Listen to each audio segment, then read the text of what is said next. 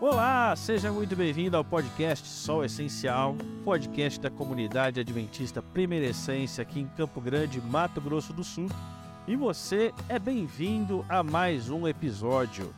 E hoje nós vamos falar sobre um tema bem interessante, né? Vocês perceberam já pelo título. Mas antes de começar, vamos apresentar aqui os meus colegas que estão participando e vou lançar a pergunta da essencialidade. Mas não vou lançar para o Thiago primeiro não, porque na outra vez deu ruim. Fernando, cabelo é essencial? O que, que você acha? Olha, eu costumava achar que era, viu? Até alguns pou... poucos meses atrás, quando eu comecei a notar em algumas imagens aí que, que eu vi minhas circulando aí na internet que eu já não tenho mais tanto cabelo assim. Então, talvez não. Agora eu já estou mudando minha, minha opinião. Acho que não é, não. Acho que a gente pode viver feliz sem cabelo. Né? Você vive feliz sem cabelo, Thiago? Seja bem-vindo.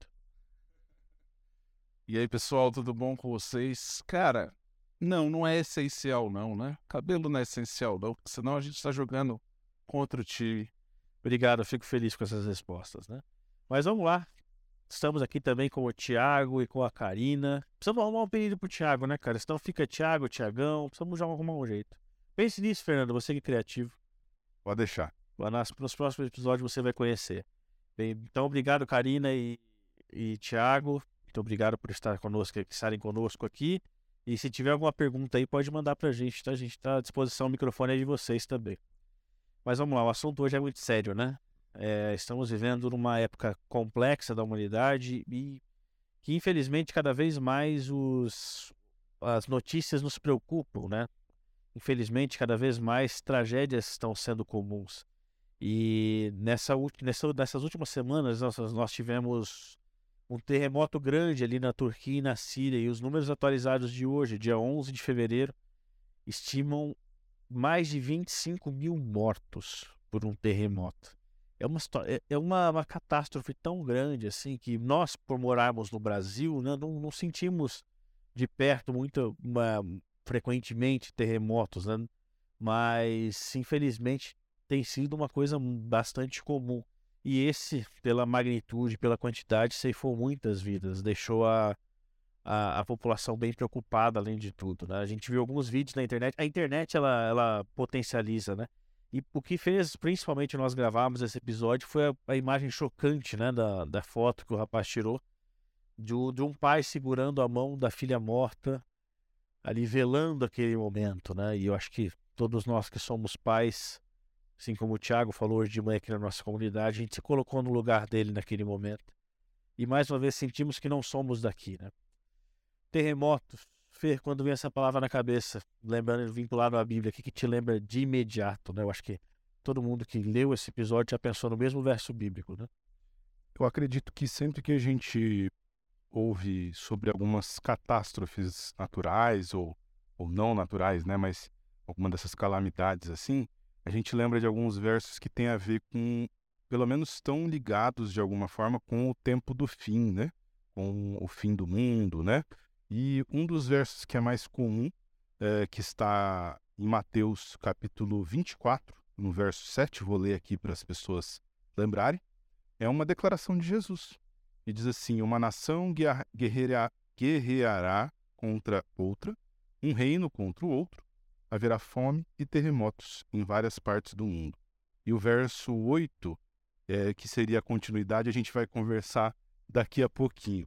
Mas é, esse, esse versículo está num contexto em que Jesus está explanando algumas coisas a respeito do fim do mundo. Então, sempre quando acontece alguma dessas calamidades, eu acho que a gente naturalmente, pelo menos nós que somos é, cristãos há algum tempo, a gente já se remete, talvez a nossa mente se remete a esse, esse texto ou algum outro, né? Vamos já ler o versículo 8, que eu acho que compensa para a continuidade da discussão, né? Na continuidade, Jesus já avisa: é, vocês vão ouvir de terremotos, fomes, mas tudo isso será o início das dores, né? Ou em outras versões, mas ainda não é o fim. Tiagão, terremoto existe desde quando? Será que para os ouvintes da palestra de Jesus ali, os, os terremotos ocorriam naquela época? Era algo que eles conseguiam mensurar? Era, era algo que eles viam? Pelo que a história mostra, terremotos sempre existiu, né? Nós temos na história é, esse tipo de informação. Eu não sei se é porque nós começamos a, a fazer esse tipo de aferição né, em todo o globo, mas se apresenta uma tendência de aumento. Né? Nos últimos anos, isso tem se, se intensificado. Né? Mais vezes isso tem acontecido. Você vê que a gente tem tido isso é, em lugares até que a gente acha que nunca teria, como no Brasil. Né? A gente já teve alguns casos assim, e depois a gente até sabe que isso acontece às vezes com certa naturalidade. Então, é, aquele tempo eles também tinham, né? A Terra, a Terra não muda de forma tão, é, tão, tão, tão grandiosa Imediato. de imediato todo o tempo, não? Então vamos pegar o contexto, como o Fer já apresentou parte. Jesus então estava passando sobre o templo, né? E ele afirmou aos, aos discípulos que ali não sobraria te, é, pedra sobre pedra, né? E isso deixou os discípulos preocupados, né? Na verdade, eles começaram a ficar angustiados e perguntaram: Senhor, quando acontecerão essas coisas e qual será o sinal da tua vinda e do fim dos tempos? Fer, eu posso vincular terremotos a fim dos tempos com tranquilidade? Sim, sim. Eu acho que você pode ter- vincular qualquer uma dessas coisas ao fim do mundo.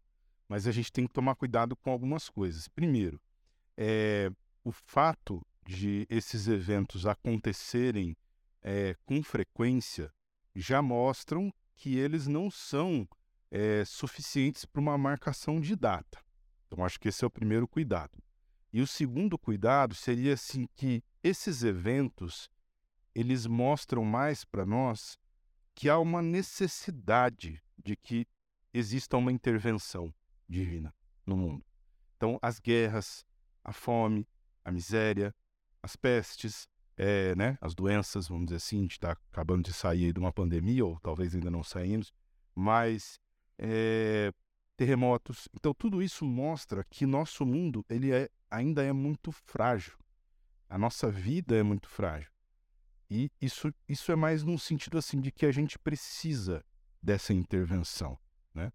Mas pelo fato de que isso acontece com certa frequência, a gente não pode ligar assim de maneira é, Instantâneo. instantânea ou no sentido de fazer uma data mesmo, né? Eu acho interessante também olhar, Fer, pelo lado de que, como isso sempre aconteceu, eu vejo como um chamado de Jesus a nós a prestar atenção de que não importa o tempo em que ele virá.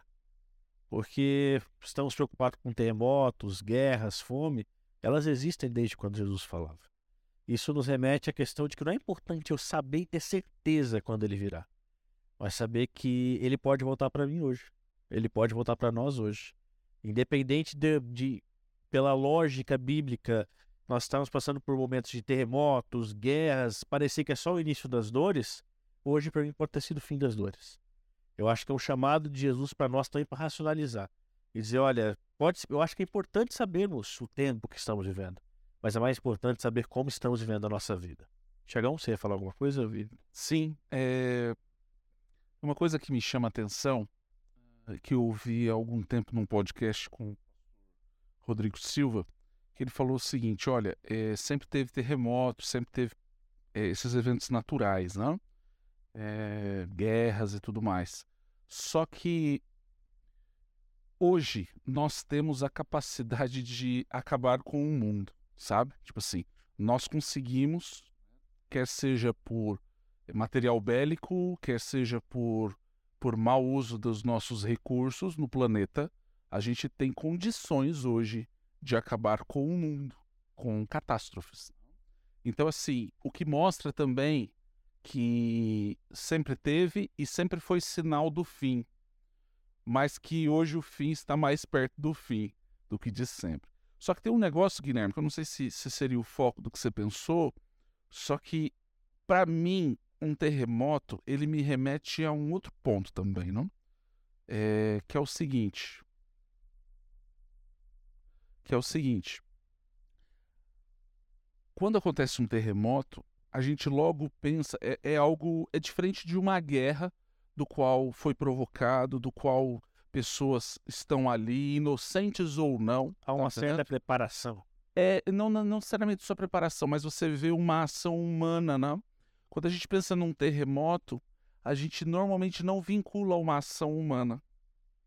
E a gente também tem dificuldade de relacionar que algum evento que nós causamos cause um terremoto. Eu sei que isso acontece, né? A gente tem tido problemas até no nosso país. A gente tem uma das, das capitais lá no Nordeste que a gente tem um bairro inteiro que não está habitado. Por quê? Porque cavaram demais embaixo, começou a ter problema, né? De desabamento, terremoto e tudo mais. Só que, é... então, quando acontece uma catástrofe como essa que você falou, que foi 25 mil vidas, e, e devido ao fato da gente hoje estar totalmente interligado né, com a internet, então a gente tem informações, tem vídeos numa velocidade muito grande, experiências, histórias, você vê o que está acontecendo, quer seja positivo ou negativo, você está vendo, você está sendo influenciado por aquilo. E fica o questionamento, né? E Deus nisso tudo? Porque Deus permite isso tudo, entende? O que 25, 25 mil pessoas até agora que se sabe tinham a ver com isso. O que a menina lá do pai com a mão, menina de 15 anos, que culpa ela tem de tudo isso acontecer? E pior ainda, eu estava assistindo um programa esportivo, acho que quinta-feira. Parece que você gosta bastante disso. Né? Gosto. Infelizmente, meu time está tentando fazer eu me desvincular um pouquinho. Mas eu estava assistindo um programa esportivo esses dias e o apresentador, que é uma pessoa bem enérgica, até facilita para todo mundo descobrir quem que é, ele estava falando isso. Ele falou assim: olha, e vocês imaginam, porque Deus castiga. Ele fala: vocês não estão vendo o terremoto que está acontecendo aí? Você não está vendo essas doenças? Então, não tem só o pensamento vinculativo de que Deus não agiu, mas existe o pensamento de que Deus está agindo em juízo. Muitas pessoas acreditam que essas catástrofes naturais elas representam o juízo de Deus sobre essas questões. E eu posso afirmar isso, Fernando? Eu acho que esse é até, até o maior problema, né? Uma coisa você questionar assim, poxa, onde estava Deus nesse, nesse momento? Isso eu acho até uma, um questionamento ok, a gente consegue trabalhar bem com isso. Mas você responder essa pergunta falando assim, não, isso aí foi uma punição de Deus, aí é problemático, né? Eu acho que gera muitas dificuldades aí, provavelmente tem a ver com talvez alguns preconceitos também. A gente não pode esquecer que Deus, ele acima de tudo, a, acho que a verdade que é mais clara na Bíblia é que Deus ele se fez humano para sofrer e morrer em nosso lugar. Então essa é a verdade básica da Bíblia que é a mais clara, né? Isso aconteceu na pessoa de Jesus. Por isso que nós os chamamos cristãos. Se essa é a verdade central, eu acho que a gente tem que olhar com suspeita. Não é, eu não estou falando que Deus não vai ter nenhum tipo de juízo, tá? Mas imediatamente a gente já responder a um questionamento desse, com, com essa, essa, essas frases prontas do tipo, ah não, Deus está eh, é, punindo a Turquia, Deus está punindo a Síria. Calma, né? Eu acho que, eu acho que não, não é a melhor resposta. Até né? porque nenhum de nós conhece os desígnios de Deus. Lógico. Nenhum claro. de nós conhece os planos e sonda o coração de Deus. Exatamente. É totalmente Agora, uma outra coisa que é interessante também, Gui, para o nosso público, talvez seja informativo, é, eu acho que um outro fator que ajuda a gente a vincular, talvez, o fim do mundo com esse tipo de catástrofe é que a própria Bíblia, simbolicamente, ela se refere à presença de Deus, isso a gente chama de teofanias, ou seja, quando Deus se mostra presente, é, realmente, assim, fisicamente, vamos dizer assim, geralmente há algumas, alguns fenômenos que acontecem junto com isso. Por exemplo, trovões, barulhos de trovões, é, às vezes barulhos de é, instrumentos de sopro também, e tremor de terra. Né? Então, muitos profetas da Bíblia falam é, e explicam isso, que no momento que eles viram Deus, a terra tremeu, trovões né, relampejaram ali, é, fumaça. Moisés com a sarça ardente. Enfim, então essa, essas são, são, são fenômenos que talvez é, a própria Bíblia usa simbolicamente para expressar, olha, algo grande está acontecendo. Mas não quer dizer que sempre que houver um tremor de terra é porque Deus está vindo, né? Não, acho que essa, essa, essa, esse raciocínio não é o mais correto, né? E sim entender que no, no, naquele contexto em que a Bíblia foi produzida, e também na, na a própria revelação de Deus para aquelas pessoas, esses fenômenos eles, é, eles ajudavam que as pessoas entendessem que aquele momento era muito importante, né? era muito significativo. Né? Compreendessem mais as verdades. Exato, exato. Chamar atenção, né? Então, só para a gente entender isso, tá? O próprio livro do Apocalipse, quando ele fala de fato do fim do mundo, ele fala que haverá algumas manifestações é, desse tipo, tá? Mas ele não dá a entender que qualquer manifestação desse tipo pode ser associada. Já é o final dos É. tempos. É isso. Vale até lembrar o exemplo de Elias, né? Que Elias, quando foi ao Monte Carmelo e Deus se mostrou, ele, por exemplo, fez com que o terremoto acontecesse e mostrou que ele não estava lá, né? Então, nem sempre o terremoto é um vínculo da presença de Deus. Outra coisa que me chama a atenção que você falou é do juízo. De fato, a gente tem exemplo na Bíblia sobre isso, né? Sodoma e Gomorra foi ali uma. é, Deus aplicando o seu juízo utilizando esse tipo de coisa. Mas nem sempre.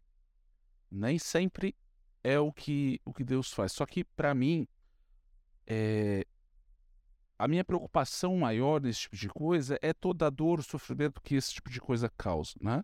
E para nós a sensação de pequenez, né? De, então, assim, mediante isso, a gente pode ter algumas, algumas, nós podemos representar isso através de alguns sentimentos. Então, desde indiferença em relação a isso, que real- realmente eu acho que seria o maior problema para nós, sabe? Você ser indiferente ao que está acontecendo. É, você tentar achar culpados, e normalmente quando a gente tenta achar culpados, a gente vai achar a divindade o culpado em relação a isso. Eu também acho temerário, até porque é, vai contra um Deus de que está tentando de todas as formas nos salvar, né? Está tentando de todas as formas é, fazer com que as coisas aconteçam na nossa vida. Mas as coisas acontecem, né? Esse mundo está girando, né? Esse mundo é, nós escolhemos estar vivendo o que estamos vivendo. A humanidade escolheu isso. Então, eu vejo muito mais como uma consequência dos nossos Os nossos atos. dos nossos atos, da consequência das nossas gerações, claro, em relação a isso. Só que, é, então, mediante isso, pode existir uma outra alternativa. A gente olhar para Deus mesmo e, e clamar, né? E clamar pelas pessoas que estão sofrendo, clamar por nós mesmos, sabe? Porque é, não chegou até nós, não é motivo necessariamente de gratidão. É motivo de reflexão e pensar, cara, aí, o que, que eu posso fazer então? Eu acho que tem um outro, um outro ponto também, que muitas pessoas hoje, com a difusão da internet, a possibilidade de acesso, acaba, isso acaba servindo como gatilho, né? O Fernando pode falar até melhor sobre isso. Mas muitas pessoas acabam sentindo o sofrimento deles tão forte que o terremoto abala psicologicamente as pessoas. Nós temos que estar prontos para atender essas pessoas também. Sim, sim. É, isso já é conhecido, né? O transtorno do estresse pós-traumático não é só um trauma Que a pessoa físico na vida da pessoa, ela pode passar por procuração esse trauma, né? E, e, e acontecer dela adoecer também. Enfim, mas eu, eu tava pensando em uma outra coisa também. É, quando Jesus ele, é, ele é apresentado àquele homem que tinha uma doença desde o seu nascimento e perguntaram para ele assim, Jesus, quem que pecou para ele nascer assim? Foi o pai, a mãe dele? Como é que foi isso aí? E Jesus falou assim: não, não foi isso. Não é isso. Não é sobre isso. Ele nasceu assim, ele está com esse problema para que se manifeste a glória de Deus. E aí eu estava pensando sobre isso. Muitas vezes, uma catástrofe ou alguma doença, algum problema assim, é, não, não é sobre punição de Deus e não é sobre o fim estar próximo às portas, e sim sobre manifestar a glória de Deus. Aí eu pergunto para vocês: será, e para os nossos ouvintes também, para uma reflexão, será que Deus não permitiu que essa catástrofe acontecesse para que nós, pessoas que nos dizemos cristãos, igrejas, instituições, não manifestássemos esse amor de Deus pelos próximos? Como fazer isso? Né? Nós temos várias organizações que já estão, inclusive, presentes no local com ajuda humanitária, pessoas que estão fazendo doações, enfim. Aí você fala assim, poxa, Fernando, mas Deus precisa disso? Não, Deus não precisa disso. Mas se nós somos cristãos, se eu sou cristão, e eu creio num, num Deus de amor, num Deus que deu seu filho para morrer por mim e por você, se eu me digo cristão, quem sabe esse momento é o momento em que eu posso manifestar esse amor de Deus através das minhas ações. Então eu fico pensando sobre isso. Será que esse momento agora não é sobre é, volta de Jesus vai acontecer daqui a duas horas? Não é sobre isso. Não é sobre Deus estar punindo Turquia e Síria, mas e sim Deus estar dando uma oportunidade para que nossas instituições, igrejas e, e nossas pessoas também manifestem o amor de Deus pelo próximo nesse momento. Na verdade, Deus não precisa disso, nós precisamos, né? Nós, como cristãos, precisamos exercer um pouco disso. Eu lembro muito da história de Jonas, porque Jonas ficou irritado que Deus não implementou o juízo sobre Nínive. E Deus precisou dar aquela última lição de moral em Jonas, quando mostrou, fez o, a, a árvore crescer do dia para a noite, depois tirou para mostrar que, na verdade, Jonas precisava conhecer a misericórdia de Deus. Então, nós também temos que tirar lições das tragédias, das tristezas, sobre a misericórdia de Cristo, sobre a nossa pequenez. É hora de reflexão. É hora de pensarmos o que estamos fazendo com a nossa vida. Porque quando nós nos enfrentamos, quando nós combatemos com algo que nós não temos controle, nós vemos que nossa vida não vale nada se não estivermos presos a Cristo. É importante vincular essas coisas ao tempo do fim. Jesus quis deixar claro para a gente que isso ia acontecer. Só que Jesus quis deixar claro também que o mais importante não é quando, mas como nós estamos. Né? Tem um texto que a gente quer terminar agora o podcast, que é o versículo número 30 do, do livro de Mateus 24, quando Jesus enfim responde a pergunta dos discípulos, né? Os discípulos, os discípulos perguntam qual será o sinal do Filho do Homem. E Jesus diz: Então aparecerá no céu o sinal do Filho do Homem. E todas as nações da terra se lamentarão e verão o Filho do Homem vindo das nuvens do céu com poder e grande glória. A gente está ouvindo o sermão do pastor Ranco, né, Felipe? Qual a conclusão que a gente chegou? E ele chegou, né? E esse te acompanha.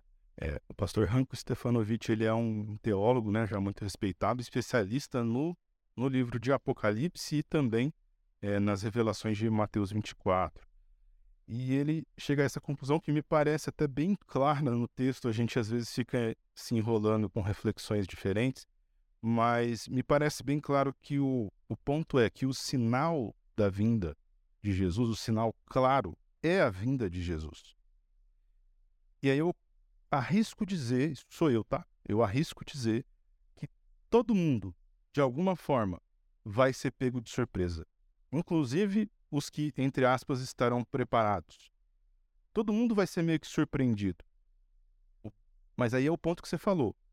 A diferença é que aqueles que estão, vamos dizer assim, alinhados com Jesus, são aqueles que estão fazendo a vontade de Jesus. Eles vão ser surpreendidos? Vão. Mas aí é positivamente, né? Tem aquela surpresa positiva, né? Então, eu acho que esse é o, o grande ponto aqui. O sinal inequívoco da vinda de Jesus é a própria vinda de Jesus, né? E não qualquer outra data ou marcação que a gente possa fazer. Tiagão, quer falar alguma coisa para a gente terminar? Eu acho que isso foi, foi um ponto crucial que a gente tinha que chegar, né? O importante é sabermos que ele vem. Não, tá tudo certo. Não, ele fez um sinal que sim, aqui que ia falar, né, cara? O Thiago. Amigos, obrigado pela, pela reflexão hoje. Então, em suma, o nosso, a nossa discussão hoje se baseou na preocupação e na tristeza que nós tivemos com terremotos e que é complexo vincular isso diretamente né, a uma ação ou, ou omissão divina, mas que, a despeito dos conselhos de Jesus sobre as guerras, tremores, fomes, que possamos sempre usar e ter misericórdia nesse momento de dores e viver pautado nas palavras de Cristo, viver como Ele buscou que nós vivêssemos, independente de quando Ele virá. Afinal, nós saberemos que Ele virá efetivamente quando olharmos para os céus e virmos o Filho do Homem, Filho de Deus, voltando para nos buscar. Deus te abençoe, você possa ter uma semana, um dia feliz e continue nos escutando, continue nos dando essa moral para que a gente possa sempre continuar gravando com vocês. Um abraço, fique com Deus, tchau, tchau. Tchau, até mais.